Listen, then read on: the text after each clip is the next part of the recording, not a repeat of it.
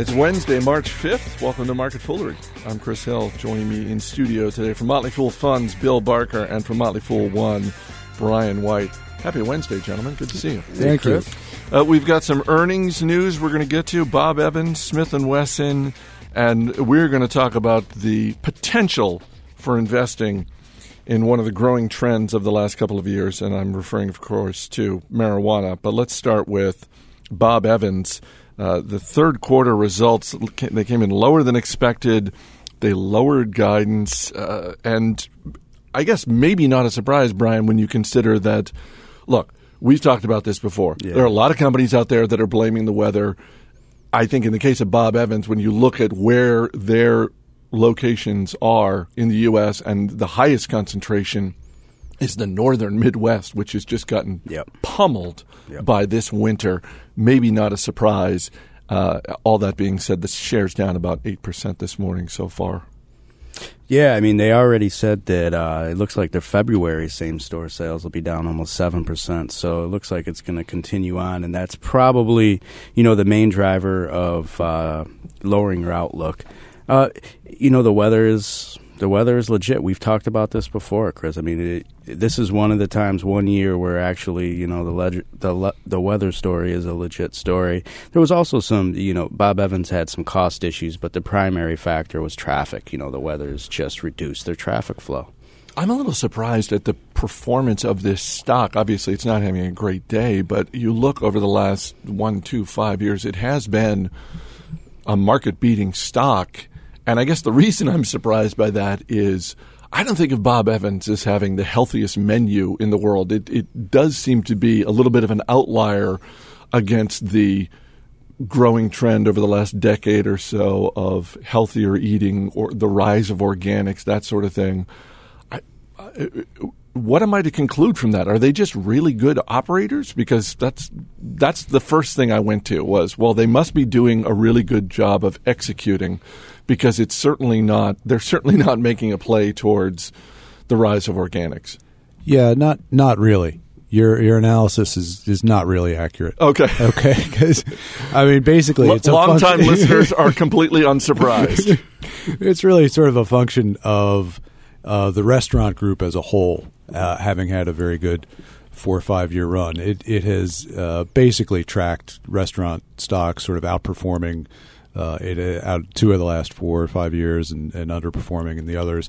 Uh, all of which has actually made it a reasonably consistent performer as a stock, and as as you actually somehow stumbled upon um, one fact correctly, a market beating uh, stock, but not not really a sector beating stock. So you know, give some of the credit to to restaurants as a whole uh, and the run that they've had. And and you know, you're talking about blaming the you know the weather. I, I mean, we were here in D.C. We were all snowed in again on Monday. Right. Um, you know, I myself, probably you, planning on going to Bob Evans two or three times that day, and, and was unable to, and that's that's going to hurt their comps.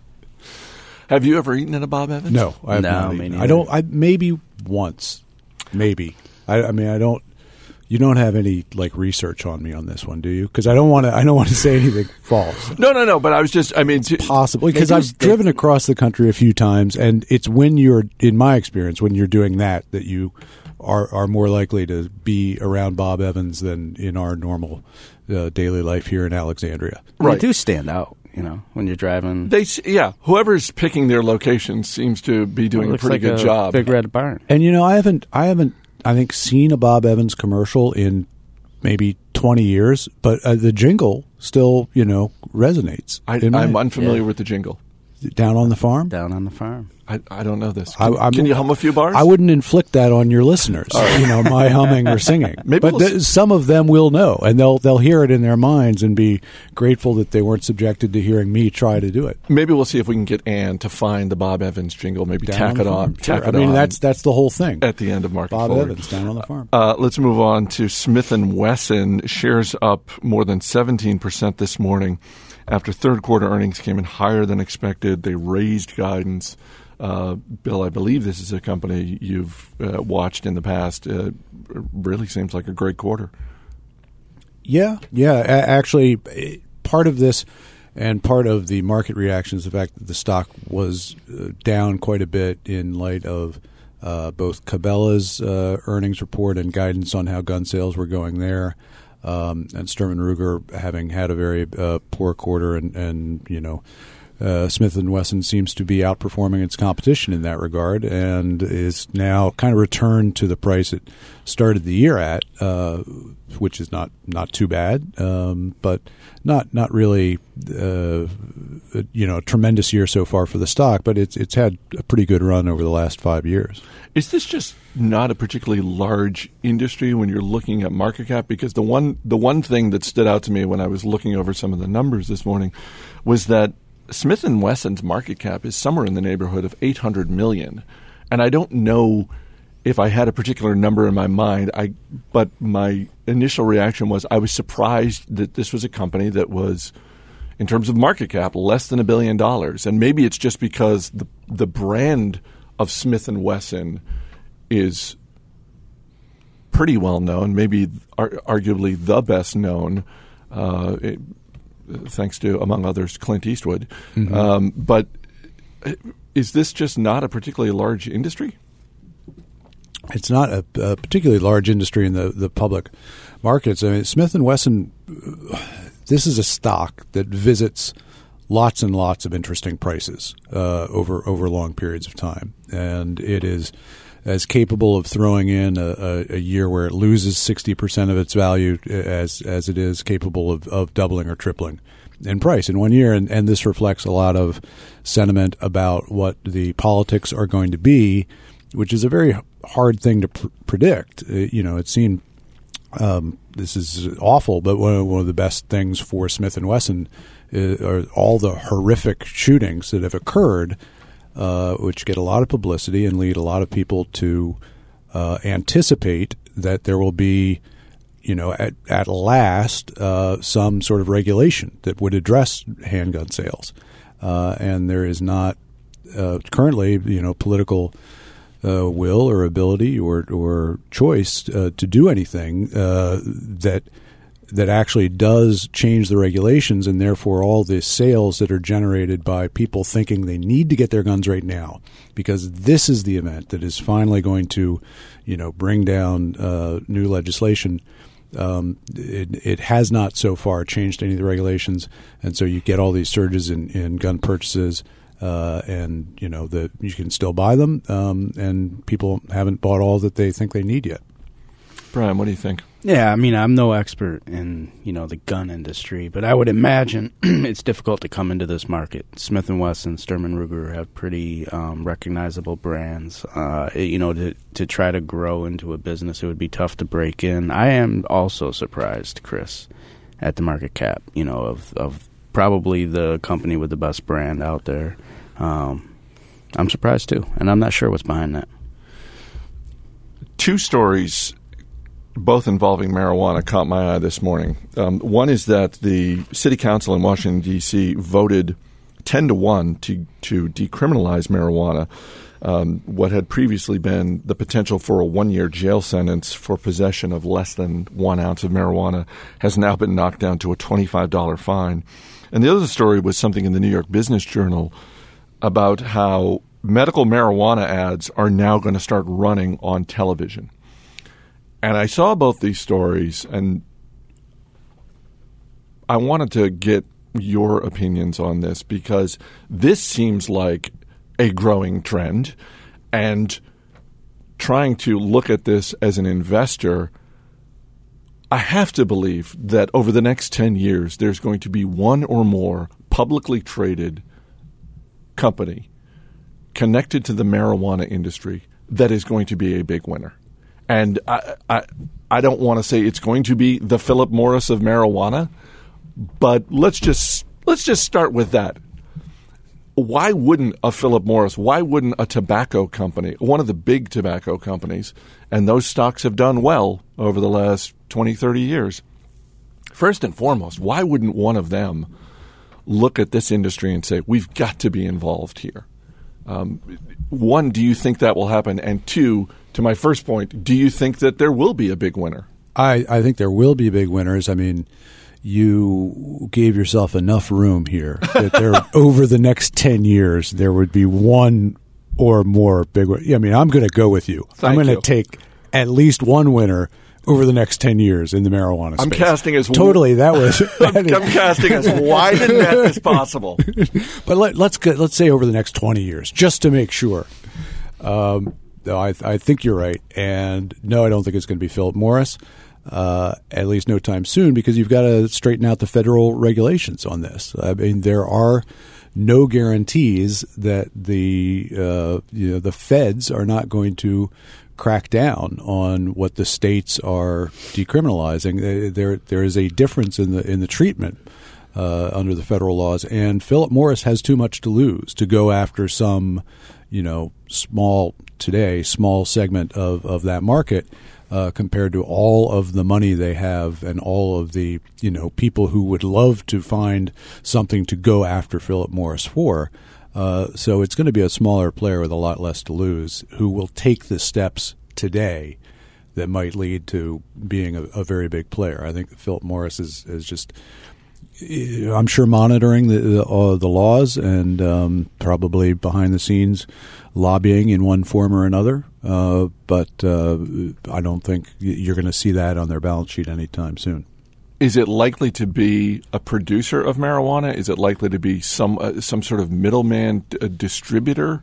Um, it again, it it seems like I, I, agree with everything you said about federal legislation, and yet when you look at all of the states that are actively considering legislation that Colorado has already passed, Right, you are, but uh, you've got at least a third, you know, maybe upwards of, of half the states that you, are looking you- at this. You see the the potential riches, and then you think, well, but what if there's a Republican in the White House in two years, and what is he or she going to do about you know those laws? Is is are they going to is that administration, which may or may not occur, but let's call it a fifty percent chance, uh, going to be as you know forgiving about enforcing current actual laws. We're not even talking about bringing new laws onto the books, just enforcing the ones that are there uh, from the federal side. And, you know, I, I don't think that the Republican candidate is likely to run on a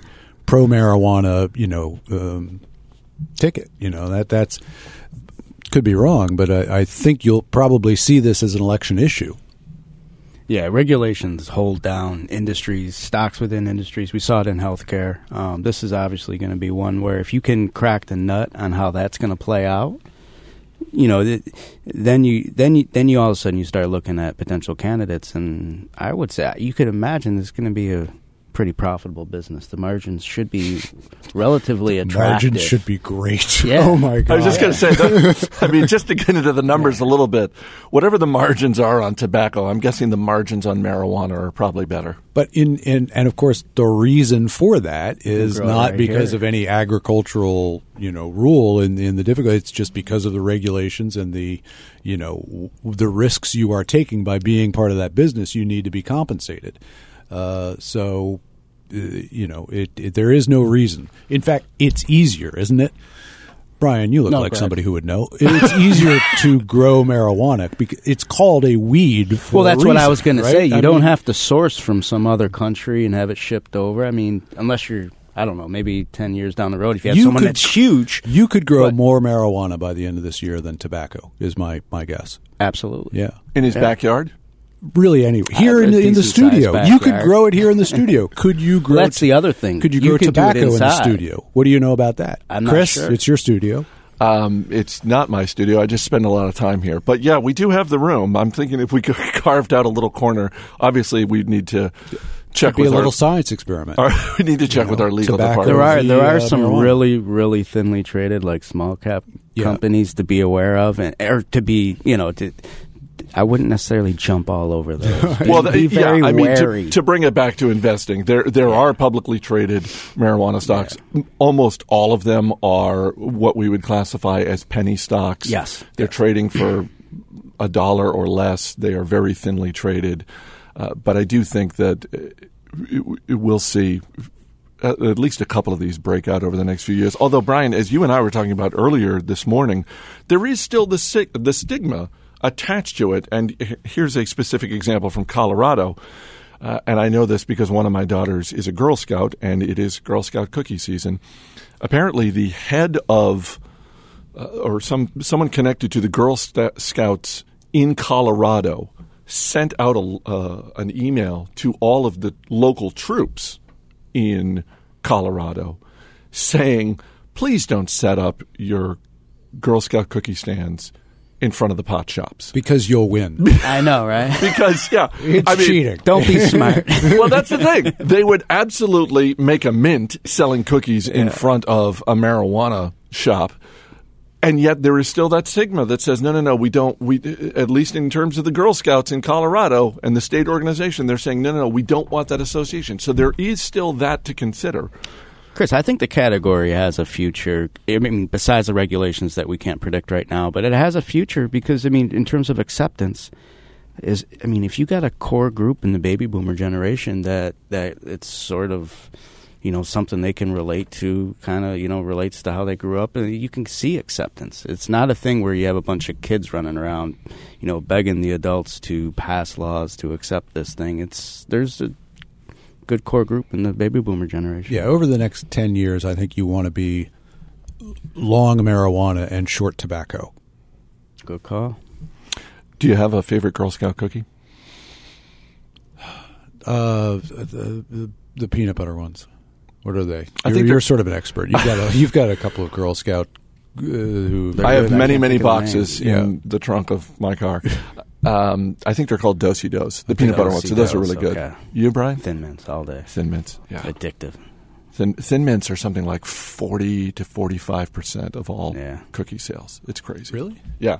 Yeah. It's. It, it is. It is the. I, I don't know what the stock equivalent is, but it is just, just never bet against Thin Mints is the lesson there. And this year, for the first time in a long time, whoever is in charge of cookie innovation uh, for the Girl Scouts stuck to their guns and just said, no, no, no, we're not. Because in years past, they would come out with a new one. They'd be like, oh, we have the Thin Mints and the Do-si-dos, and we have all these.